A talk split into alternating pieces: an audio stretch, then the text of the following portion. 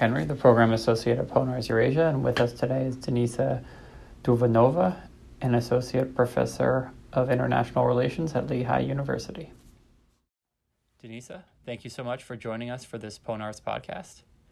Your current work on a book titled Thieves, Opportunists, and Autocrats, Regulatory Discretion and Discretionary Regulation in Post-Communist States. What is it about?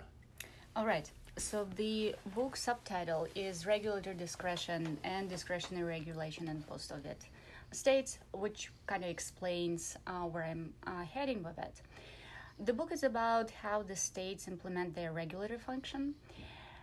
We know that bureaucratic agencies have enormous political influence, but oftentimes we think that such influence stems from the civil servants' input into the policymaking process.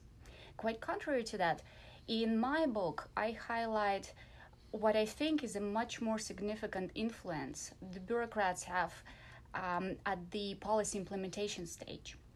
So they use their own interpretation of the state policy, and this is the source of the bureaucratic influence. I find that in some circumstances, actions of even the lowest-ranking public officials have very important effects on the way state policy is being implemented.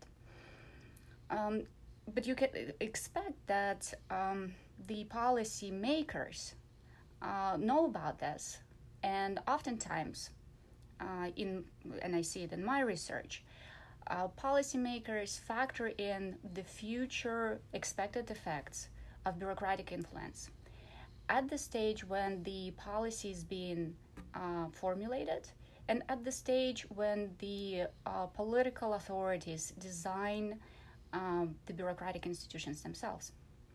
So the book I'm writing traces the post-communist evolution of regulatory policy implementation, both in the mechanisms and in the policy prescriptions. The title of the book refers to the idea that the amount of regulatory discretion the state grants to bureaucrats is predicated on the political survival of incumbent elites.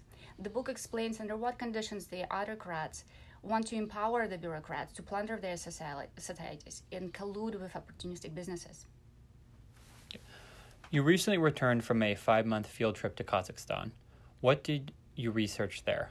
All right. So for my book, I trace the sources of regulatory discretion to, one, institutional capacity, and two, regulatory detail.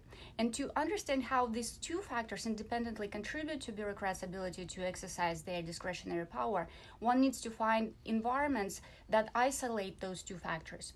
In the case of Kazakhstan, I was looking for an environment of a considerable amount of bureaucratic capacity that would not have significant variation across administrative units, but at the same time, the case that exhibited varying approaches to the state regulatory function. Kazakhstan is one of the three countries I analyze for this book project. The other two are Russia and Ukraine.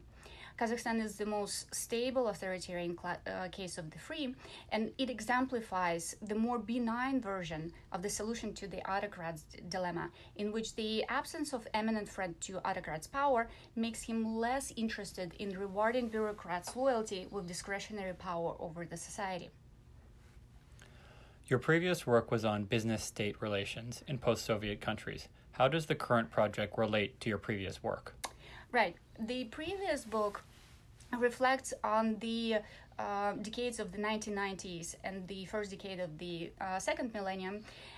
In that book, I look at the formation of business associations and the implications it has to the solution of the problems associated with regulatory environment. A lot had changed since then. And when I was researching my first book, the regulatory state policy was taking place.